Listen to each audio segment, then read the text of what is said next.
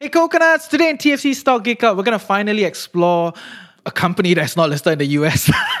They're listed in Hong Kong. It's a Singapore company and is synonymous with gaming. By now, you should know what I'm saying. They have a cult-like following and consistently push into new tech spaces over the years. While I believe some of their attempts could have gone even further to try to entrench themselves to become bigger platform and technology ecosystem provider, they have a very strong brand, right? Synonymous with gaming and all these people buying up their stuff. Yeah, my goodness, right? It, it's it is a thing, and they're basically bought up the whole space, right? So very, very powerful company and very strong in terms of their brand.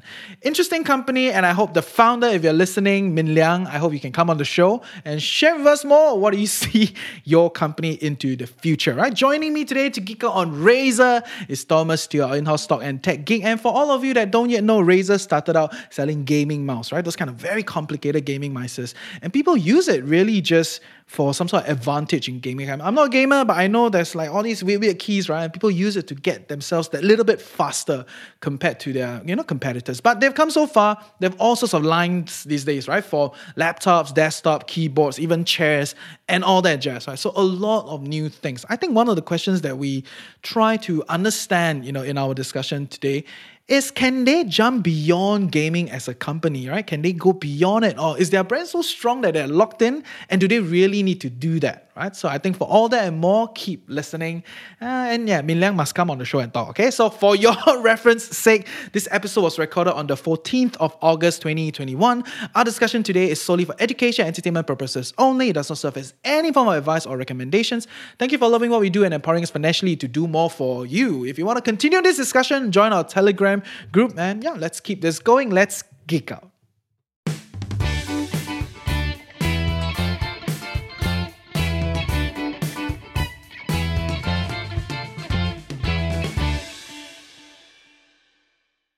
Okay, we back. Uh, finally, finally, we're out of the US. Okay. Yeah. we, we spent a lot of time in the US. I think primarily because we are very tech focused and we just spend so much time talking about all the innovation there, lah. Right. Prim- primarily, I think. Um, do you think most of the innovation is still coming out of the US today, or what are your thoughts? Yeah, for sure, for sure. I think most of the like innovative products and services is actually coming out of Silicon Valley.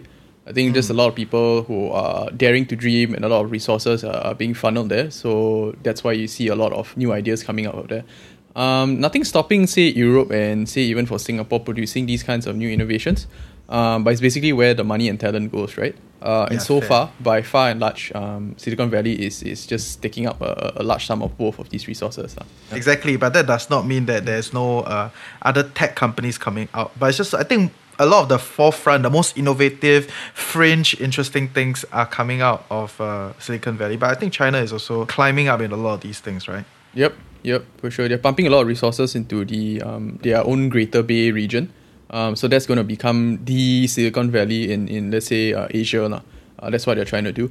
Um, but already you can see in, in Shanghai especially, there's a lot of uh, tech development that's going there. People just have really really fast rapid uh, development times even for hardware companies so um, competition is extremely extremely tough there um, even more so than, than Silicon Valley I think but yeah it's, it's just wherever these these two resources go la. resources as well as for talent talent and money right essentially that will mm. bring a lot of innovation yes and that's the Da Wan Qu good stuff and today we're going to spend some time to talk about this company that I think everybody is kind of familiar but may not have used the product and uh, you know may not have studied the company and that is Razer right? But why why Razer and what are your preliminary thoughts of this company? It is a Singapore company listed in Hong Kong for everybody that don't yet know. And they also have operations in the US la. actually they're a bit all over the place. So um, about their manufacturing actually comes from the US that being said it's not say like oh it's an American company. It's, it's uh, led by a Singaporean so that's pretty interesting another thing why we want to talk about it is also this is almost like a household brand, especially for gamers, right? Everyone who games knows Razer, right? But not everyone who games uses Razer, right? But they have very high quality products according to the reviews. And there's just a lot of brand power uh, which this company brings almost to the level of Apple, right? It's very, very cult like. And it's interesting to talk about how they have actually gone through their different business models. So if you've tried and experimented, the recent one is like Razer Pay and Razer Card. Uh, but they are first and foremost a, a gaming products company and uh, some kind of services to assist the gamers in streamlining the way that they play their games. La. Yeah, but first and foremost, it's a hardware company. Yeah, yeah. Before we go into the hardware business, do you have any uh, broad comments on the Razer Pay and Razer Card? I mean, yeah, they announced that they left, right? But uh, what are your thoughts about it? I think they were doing it as a very opportunistic way of tackling fintech, let's say in Singapore or Malaysia and Indonesia. And at the time, they were one of the contenders for the banking license, right? So they had to show that they were doing something, right?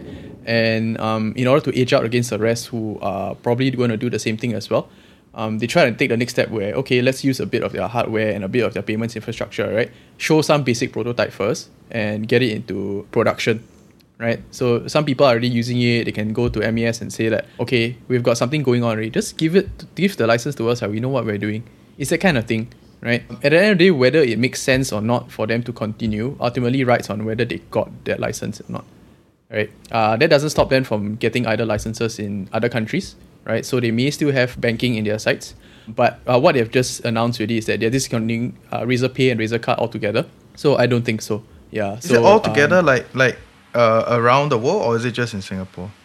around the world? Around the world. Okay, okay. So they've given up in the game, lah. So they've thrown in the towel, right? And I think I, I do think a lot of people underestimate the kind of hill that they need to climb, right? When they go into a lot of these kind of uh, parallel spaces, and there are already Yeah. very dominant players in the space. So yeah, Yep. yeah, it is something to to be very aware of. Yep. So.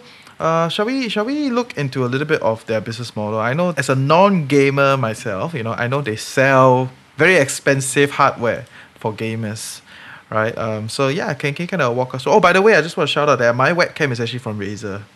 Yeah, so Oh, the webcam the webcam is from Razer. Uh, uh, it's quite good so far, you know, compared to compared to um, the other stuff that I tried for this price point. So I won't say that they're the most expensive, uh, but yeah, yeah. Um, I don't use their keyboard. I don't use their setup. You know, those are the main shit. All right, so Yeah. yeah, walk us through, man. What what is what is their business model? What do they do? Well, for, they're really a hardware company, but meant for gamers. So you're talking about your keyboards, your mice. You even have specialized uh, laptops that you want to play, um, let's say, very high performance games on. Webcam and all that is all the peripherals that is built on um, this whole game and streaming trend. But originally, they started out with just mice. So you have your special mouse, which is designed in such a way which is uh, optimal for you to do extra clicks, right? Or it's got extra buttons so you can um, attach macros or shortcuts to it. For a gamer, that's a lot of advantages, right? Because you don't need to do like things in sequence. You don't need to do things like uh, three or four different things before you get something done. You can all be sort of scripted and put inside a, what they call a macro, right? Like an Excel macro, same thing, and put it into a button that you can just activate from your mouse or on your keyboard. Right, so this gives you an extra advantage. And um, way back, lah, I think the first time I heard about Razer was in high school so I think about 10, 15 years ago, right? Ah, there were no okay. other companies doing this. Like like yes, really yes. no other companies doing this. So I was saying at the 10, 15 years ago. Not not the not the not the companies doing I this. still remember it well. yeah, yeah, I know, I know. Yes, yes. We still can sang tang yeah, yeah. So haven't forget yet, right? Anyway, continue, continue. Yeah. they were really one of the first that actually did this because no other um, mice company or keyboard company actually bothered to look into this space. They hopped on to the trend and they really invested quite heavily into their R and D uh, especially for hardware. They, they were one of the crazier ones. lah.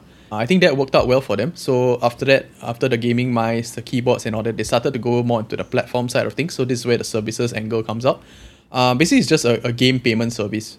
So uh, imagine you're playing some kind of game and requires you to have prepaid cards. Let's say for subscription to the game or prepaid cards to buy some in-game items, right? So certain countries they don't actually have a very uh, sophisticated credit card system, right? Or even those playing like 16 year old, 14 year old playing those games, right? They cannot get access to a credit card also. So what do they do? They need to go to some convenience store. They go and buy the prepaid card and then they have to redeem it, right? So this whole process is being done through Razer's payments. Um, I would say their platform, lah. Yeah.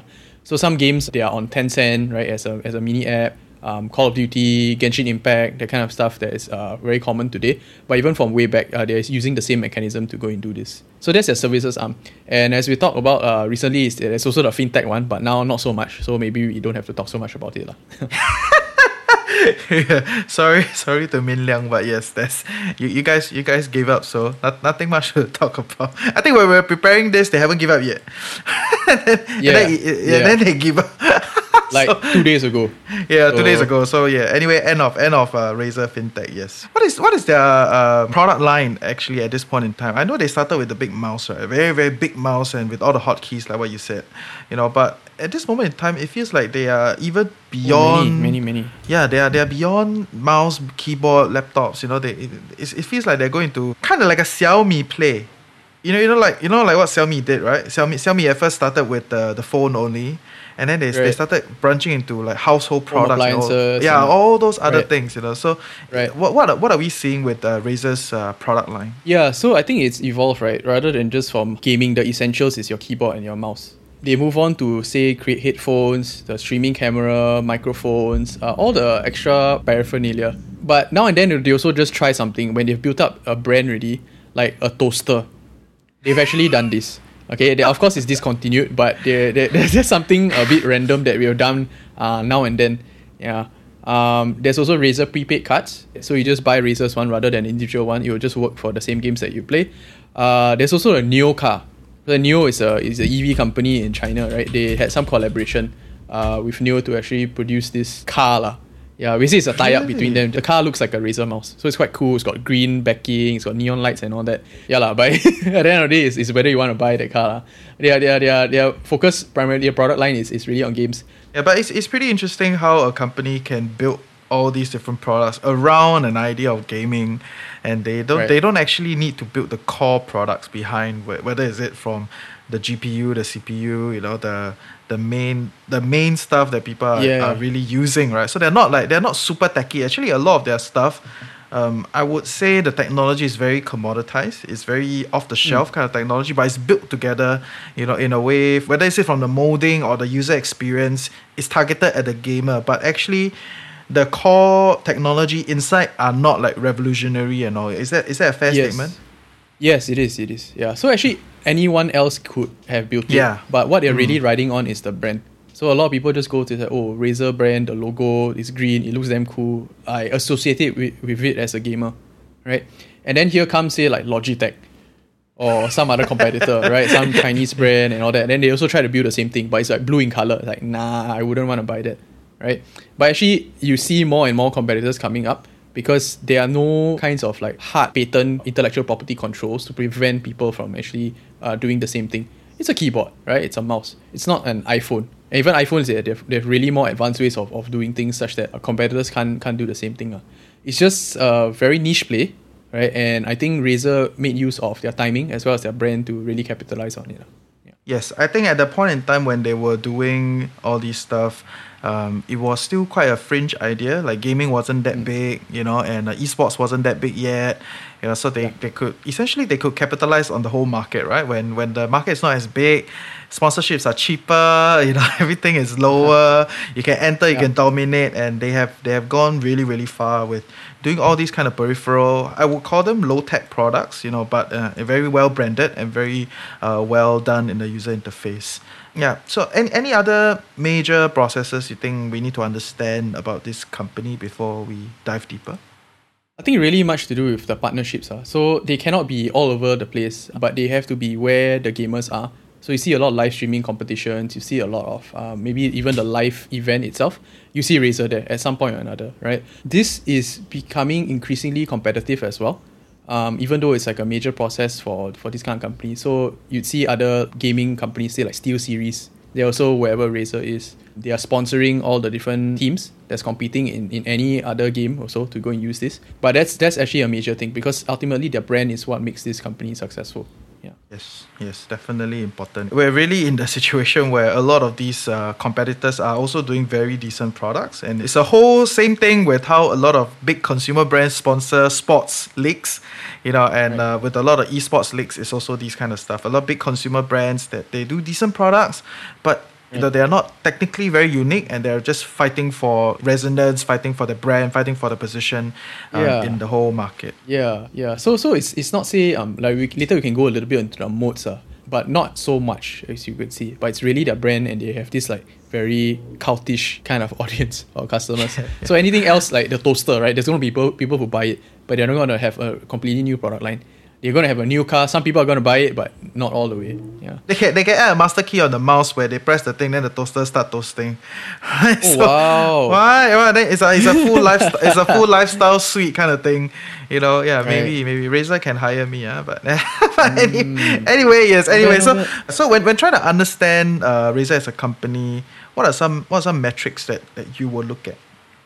I think definitely the number of gamers that uh, they have in their platform matters, and what's the proportion of that uh, in relation to all the gamers worldwide.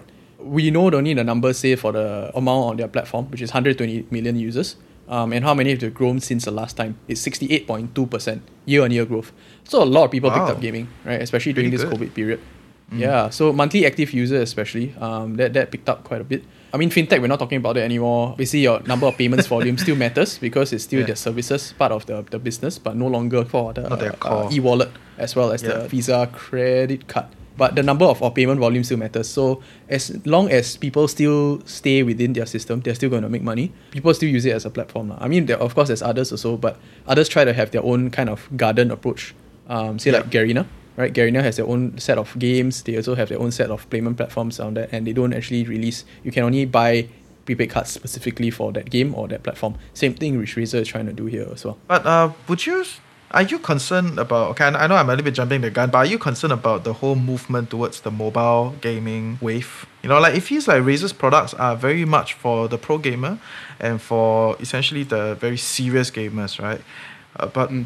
But you know, like a lot of the games, a lot of new releases, some of the best stuff, the most profitable games are all going mobile. All right, so um, yeah, uh, do you have any thoughts on this? I know they are trying to do a little bit of mobile stuff, but you know, it still does not feel like it's it's very big in their repertoire. Yeah, so this one not very quantitative, but it's also something that I say you should also track, uh, which is a good point. So the kind of games that must be played on PC, right, as compared to other kinds of platforms like PlayStation or Xbox and things like that, and these are your more traditional games lah. So say like your League of Legends, right, your Counter Strike, or I don't know lah, how how long ago was that? Team Fortress, World of Warcraft. All these all these kind of games really needs to be played on PC, right? And no other platform can actually uh, do that. Uh, Call of Duty, Battlefield. As uh, more people actually play these games, that's a great thing. But if there's considerably less, then yes, there's less need to actually have these kind of gaming products. Uh. Uh, that being said, Razer is not, not only meant for gaming, right? But it can also be used for work. Some people just like to macro things. Yeah, so I, I know of an accountant who macros some Excel macros to his Razer.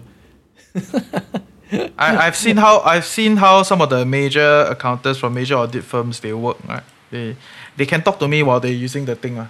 You know, so they can look at me and chit chat, but they're still doing their accounts and all. I was like, what the hell? You, you guys are really, you know, like machines, right? So, so that's a whole whole different different discussion altogether. But Yeah, there's a saying, right? Um, yeah, there's a saying for the accountants or even for management consultants, right? They never actually use the mouse. So everything they use is keyboard and shortcuts. Yes, yes. The shortcuts are crazy, are crazy. But that, that being said, right, Razer is already quite big in a lot of the markets that they're in, right, at this at this point in time. Yeah, yeah, yeah. So uh, we look at the total number of gamers, right? It's 2 billion gamers uh, last time, pre pandemic. lah. So now, at this current uh, juncture, it's 3 billion. Right? It's 3 billion users. They've got 120 million users on their platform. So all these gamers, right, it's, it constitutes so many um, across the different platforms, right? They're just like gamers. It's just one group. So we Yeah, really have to loose. look at it's very loose, yeah. So we have to look into say like PC gaming specifically, and then uh, from there it's uh, you want to split out into each of the games which people actually play. So ultimately they have to ride on their brand, right? But going into mobile would be something that they would want to go into. So the thing is they don't have a mobile platform. They've tried, right, with their own phone, but I think that was discontinued as well. So really the the your Android and iPhones and your Samsungs lah. Yeah, basically it's Android also. There's another discussion altogether. Google's trying to go into the hardware yeah, later on with Pixel. Yeah, yeah. But that's where the trend is going to go. And um, same thing with content. It doesn't mean that people just play mobile only and they don't play other platforms, right? So there's a very there's a lot of these overlap, A lot of cross, yes. Yeah. There's a lot of intersectionality these days in development of games. right? So where does Razer stand in all of that? Whoa, is this is a, this is also a question mark.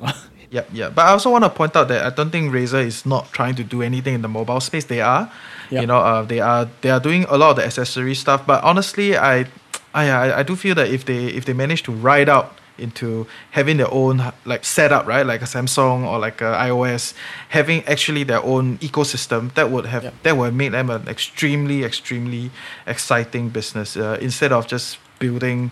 You know, peripheral accessories, which is which is how they started. You know, Yeah. in even in the gaming space. So let- let's let's take a look a little bit at their their financials. Then, I mean, um, they are definitely very interesting as a company, very profitable. So, yeah, what what are what are the numbers?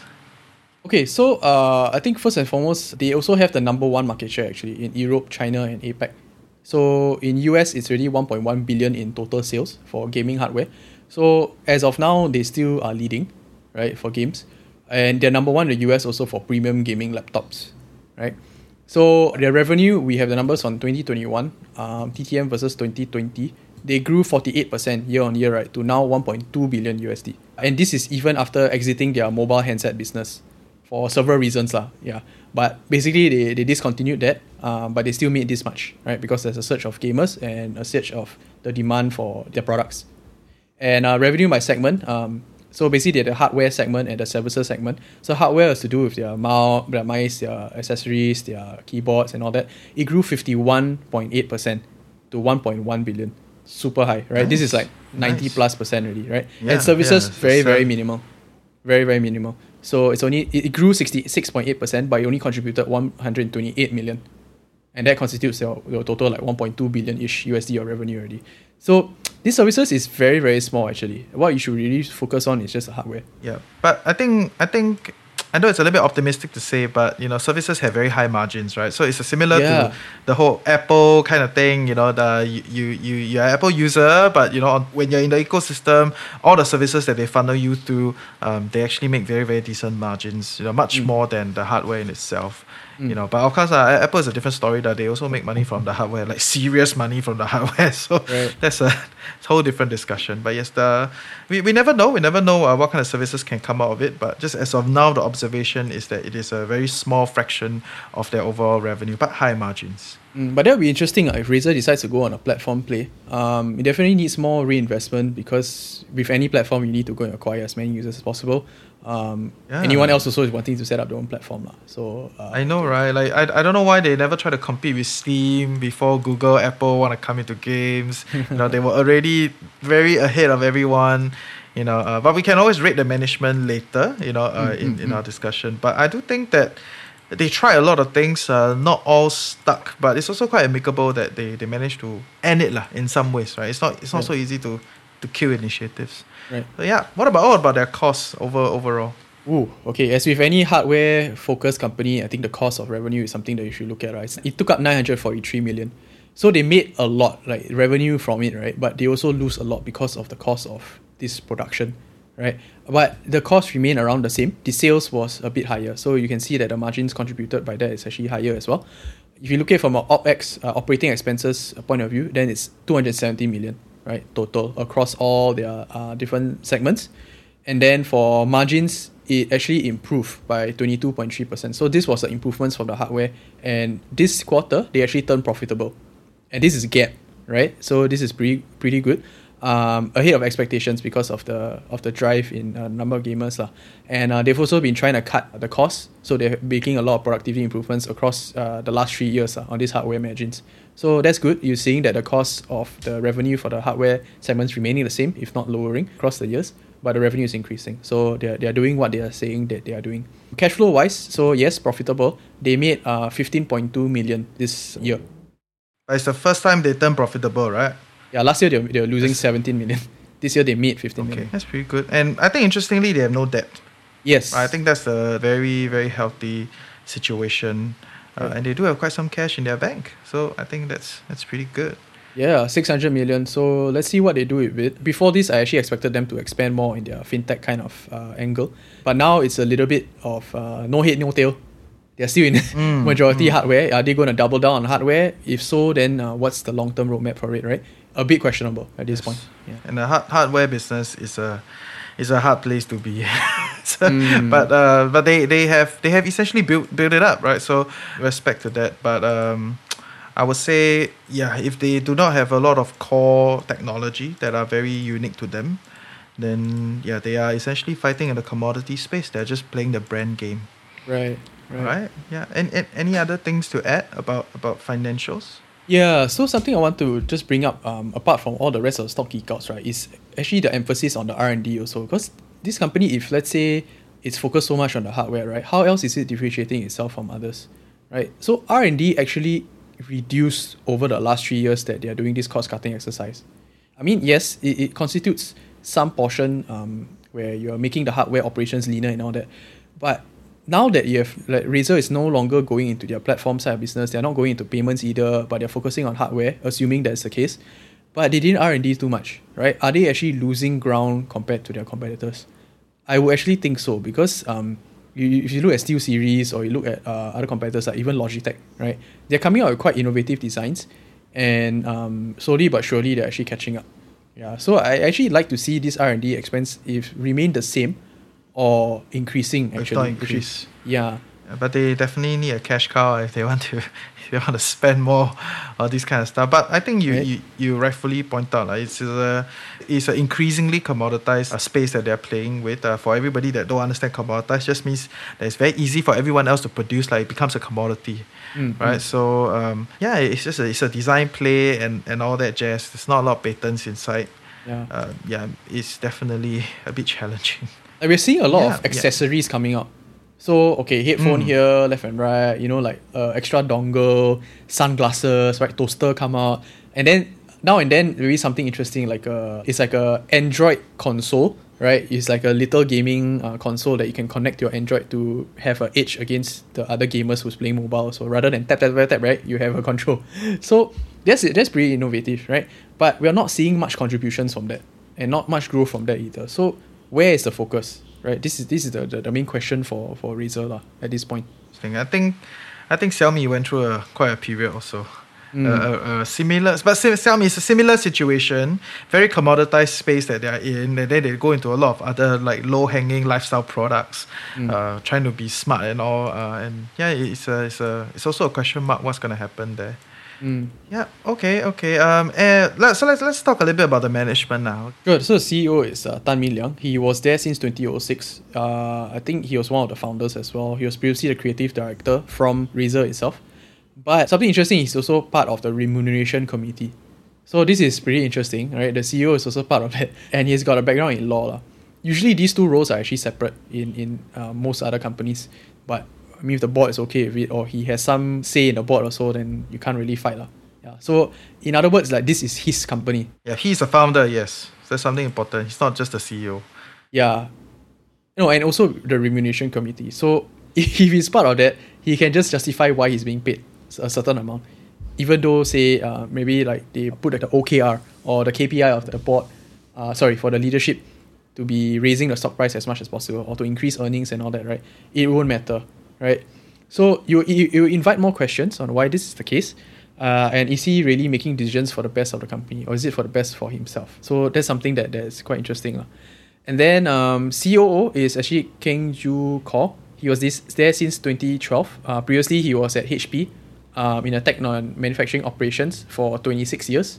So pretty long. He was also the CEO of MediaRing. So uh, they were doing mobile voice over IP, um, voice data computing services. Back then, um, this was in like 2002 to about 2009. Um, this was still a big thing when this segment of IT right, was not really done very well, right? So he was the CEO, and then 2005 to 2011 he sat on the board of uh, SATS, so SATS. So and then we have the CFO. Uh, his name is Tan Chong Neng. Uh, previously he was a C- group CFO of uh, TriStar Group, and then the global sales and marketing is Bob O'Wheeler. He's there since this year January, right? Uh, but previously he was in Codex Consumer Business in Europe, Africa, and Middle East, and also the sales and marketing at HP. Okay, so we find a commonality lah. There's some HP roots there for Razer. Okay, okay. So, uh, how how would you rate the management? It, looks like they have a yeah decent strength in operations, which I expect them to have because Yeah. it is a hardware, you know, very long supply chain kind of business. Yeah. Um, yeah, but how would you rate the management overall? Yeah, I think I think going back to Razer being a hardware company, but it's a commodity kind of company, it's just churning out different kinds of products at this point and then marketing it as much as possible. Right? Uh, for this kind of operations, I think the management is suitable, right? But they are not doing anything revolutionary. Not anymore. right? Maybe back in 15 years ago, they were doing things that are revolutionary and the team looked different then. But now they haven't actually progressed past that. They are doing more of the marketing side of things, right? It's really like, yeah, next year it can be a refrigerator by Razer, right? And then a toaster, it can be another like electric vehicle car tie up and all that. It doesn't matter. They just need to get the manufacturing right. And um, the team seems structured that way, right? It doesn't mean that they are going to bring in like big guns who is going to lead something very innovative on the technology side of things. There's no innovation. Yeah, let's say design a totally different mouse or a keyboard plus mouse, right, which will revolutionize the way you work or the way that you game. Yeah, there's several designs like that, lah, but that those kind of things existed already, and actually not many people use them, right? So the product didn't really also take off, right? So who's really um, driving the company is unsure thing. Like who's really like chonging in the different areas. There are people, right? But is there a common direction? I think this is a this is a question mark. Yeah. I also think it's important to note that uh, they are still a very young listed company so far, mm. um, and it's very different from running a private company and running a listed company, right? So right. Uh, you don't get so much scrutiny, you don't get so much pressure. People be like, oh, "What you plan to do? What you plan to do?" Right? So I think I think there's uh, there's also that element of things. Uh, yep. But you know, as, as retail investors, we should be very critical about what is the business plan, what is the future. If if I'm not seeing anything, then you know what is going to happen, right? And I think I think those things are very very real stuff.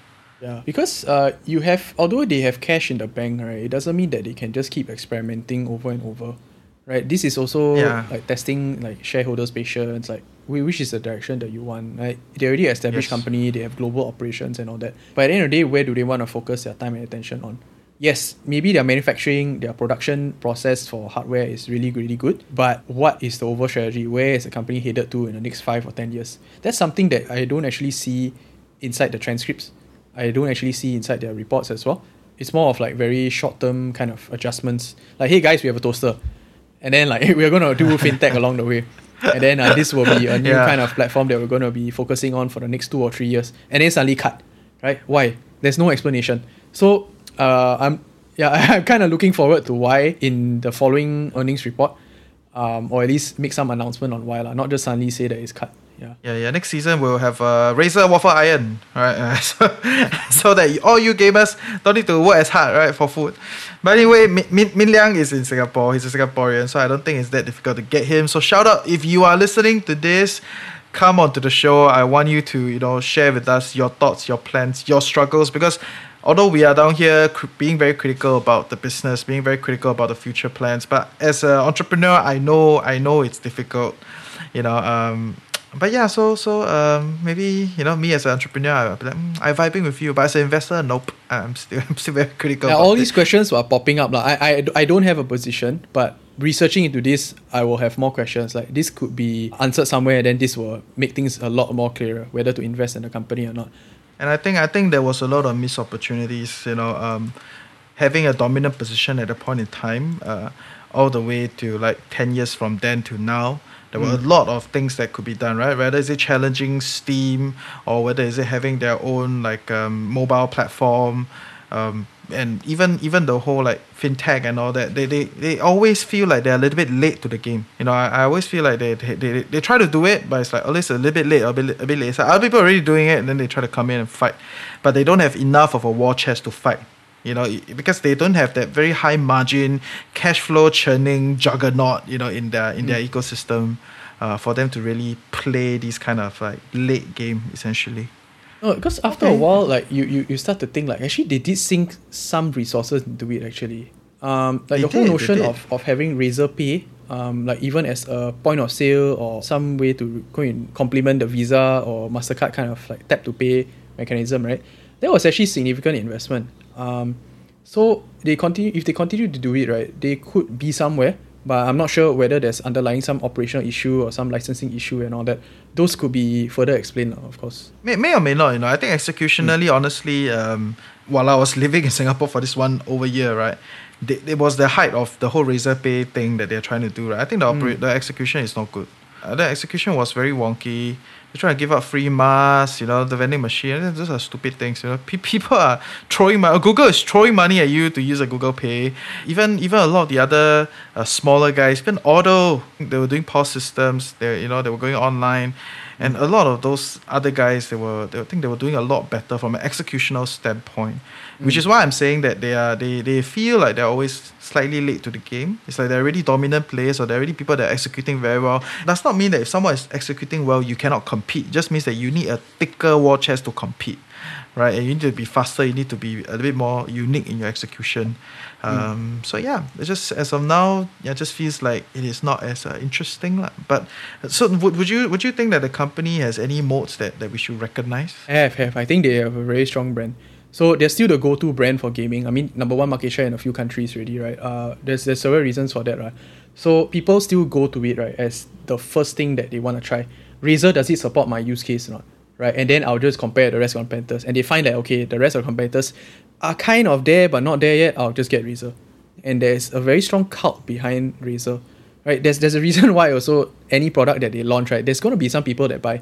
Doesn't matter whether they discontinue down the road, right? But people will at least try, right? So they belong to a certain kind of community. They really resonate with the brand, and that's something that not a lot of companies can actually do. So this is what Razer has uh, going for them. And then um, they were able to sell masks lah, with the Razer logo, right? I mean, it's aesthetic, right? Other than it's just uh, providing you protection, right? It gives you the Razer logo on your face. It's like, wow, okay. People are still willing to buy that for, I think it's uh, 20 bucks, 30 bucks, yeah, for, for a pack.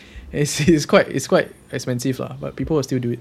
Okay, so I think they are able to pull off this kind of effect, which uh, Apple also has. There's a very strong cult behind it.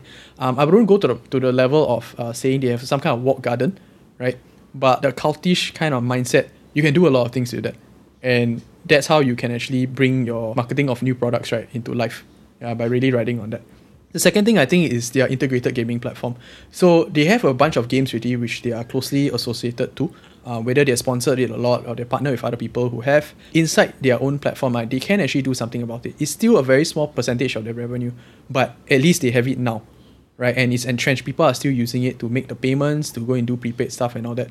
I was going to expand on Razer Gold, Razer Pay, the whole Razer fintech uh, around this. Actually, there's a whole strategy and ecosystem for this, but it's a question mark. yeah, at this point. Yeah, I think they could have done a lot if, if they continued. So I, I'd like to know the reason why they, they actually discontinued and uh, what's the next plans. Oh. Because once once they discontinue this external ecosystem, then the whole fintech thing just stays within a gaming ecosystem once again. Yes. Right, because yeah, because I I- know what you're saying. Because if if they had the Razer payment wallet or Razer card, then you know in-game spending can connect with offline spending, and then it becomes Yeah. a, a flywheel, right? Like all the gamers can go out and buy, and then they will also collect points. They get rewarded back in the in the in-house, the in-app stores. Yeah. And then you know there's a cycle that, that can be very sexy as a business for for them. It could have been a very big thing. Right. There, there's a whole angle for their marketing. It's like the youth millennial bank or even like the gamers bank. Right? That's really cool. So if you had a Razer card or this kind of Razer Visa card, right, everyone knew that you were a gamer. And you were associated with certain perks, right, which only Razer can give. Hey, I will get that, yeah? Right?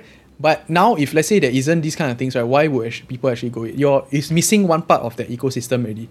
Yeah. So what's going to replace it? Or is it totally just gonna be left hanging? Yeah, interesting. I, I, I, I do think that they should try again. You know, I'm not sure. I'm not sure how. I'm not sure like if they are actually gonna do it. But yeah, let's see. Let's see how it goes. Because I do think that if you can bring the gamer out of the game, you know, and stay with them throughout, then you have that cult-like following to then continue to reap the upside effect, right? Uh, but yeah, as of now, uh, no, no, no real plans. Okay, Yeah. okay. A- any any other uh, growth strategies that you think they can ride on? Because I do think that they are riding on a very good uh, tailwind, right? Whether it's the Yes. rise of gaming, you know, remote working, and, and all those kind of stuff. So I, I'm not discounting all of that. I mean, I I'm using a Razer webcam. You know, let's let's be real, right? So uh, I think they're pu- pushing out some pretty good products. But yeah, I'm, I'm, I'm not sure. Uh, what what are, what are your thoughts on, on, on future growth? Okay, so esports is still growing. The pandemic is an additional boon to that because everyone's staying from home. But it's temporary, right? Or we like to think it's temporary. lah. So, okay, so moving forward, we want to see, I think, more innovation. They could they're trying with their mobile gaming already. They have different accessories, things like the gaming console attached to your Android device or your iPhone device and all that. But more than that, right? So something more long term rather than just a passing trend would be say AR VR. Are they doing any R and D in that direction? Right? Are they also going to different kinds of platforms? So wherever the game is, Razer is there. It's not just PC anymore. So I'm talking about PlayStation, your Xbox. Are they also giving some kinds of accessories at least? Then they can address that, or it's not part of their plan altogether. Again, a big part of their growth I thought was going to come from their their, their bank side of things. Um, there's really a lot of opportunities. Uh. Is it because of the operational costs? It won't make sense, right, if they don't get a license or it won't make sense because there's certain things which not part of the play, then they discontinue for now. But ultimately, if, if hardware is left, then I think where their opportunities are going to be at is wherever the games are. Okay, fair, fair. Yeah, so I think broadly speaking, it's a decently executed company. You know, um, in, in closing, do you want to talk us through some of the risk factors or competition that you think uh, we should be aware of when, when evaluating and, and trying to understand this company? Yeah, so the big one is really the shift to mobile or other platforms. So not necessarily is that everyone will still be in the cult of Razer, right? Maybe at a certain age they grow up and then they find like, okay, I need something more corporate. I go for Logitech. And that's yeah. the power of that's the power of uh, branding, but also the problem with branding, right? If you're yeah. brand too closely, you know, associated with a particular thing, I I'm honestly not sure if uh, business people will bring a Razer laptop to business yes, meetings. that kind of thing. Right. Mm. So so that that is a uh, yeah, that is a two side things lah. Yeah. Uh, you gotta have some kind of like hidden basement or hidden room for just for gaming, lor and then like all your Razer stuff is there. so your your other persona, right? And then in outside you're like very like professional, very corporate, but behind the scenes like oh everything's Razer, that kind of thing. So these are really consumer trends, and with consumer trends, there's always a risk that it changes. Right, overnight it could be something else. Uh, for example, people might be say they don't like the color green anymore. Oh, wow, jialat. Yeah, this is this is like totally extreme lah. Okay, but in the context, the very serious one is at least it shifts to other platforms or the consumer taste is shifted also. Like people don't want to play PC games anymore. People want to play just their Android or iPhones, right? And they may not want the accessories also. So how? Ah, then there goes your, your, your business model, right? You need to come up with other ways to, to make that work. And how that is going to come about is new products, new services. You have to innovate. Cool, cool. Yeah. So overall, I think Razer is still at a very relatively simple business model. You know, good products, well branded, churn to their community, and just keep growing. But yeah, uh, I'm excited to see if there are any uh, interesting growth opportunities and uh, to see whether the company can continue to grow. And I think you rightfully point out about R and D, right? Uh, we don't want any company that is playing in the very high tech space or you know spe- specifically in tech, you know where the life cycle of products and life cycle of services is relatively short and very competitive. Mm. Um, you you really want to be very caution about yeah, investments in uh, in R and D. Mm. Okay, cool. Any, any any last words to add before we end off? I think they also have uh, pretty good control of their supply chain. So uh, one of the remarks made by the CEO this quarter was that actually they have quite a bit of diversified suppliers. So even though there were supply chain uh, constraints, right, they actually still kept the costs constant or low. So you can see that expanding with their margins, right? Yeah. So this discipline is really good. I think they have it uh, pat down, uh, especially for the supply chain control. It's really just the innovation part. What's next, right? So uh, maybe we'll find out in the following quarter. Yep. Yeah. Okay. Min Liang, come on the show. Let's talk about what's next. Okay. See you guys. Take care. Bye. Bye. Hey Coconut, so I hope you learned something useful today and definitely recognize that investing is a personal decision. We're not giving you any recommendations here, but always happy to geek out with you about different interesting companies and trends for the future. This series has a lot more depth and terms, so if you have any questions for us, do join our community Telegram group or DM us on our socials. Link is in the description. If you love us and want to help us grow, definitely share the podcast with your friends and on your socials. And to stay tuned with what is happening in the markets and in the TFC network, do sign up for our weekly newsletter at thefinancialcoconut.com. With that, I hope you have a great day ahead and may you improve to become a confident, insightful, and disciplined investor, ultimately creating the life you love while managing your finances well. See ya next week.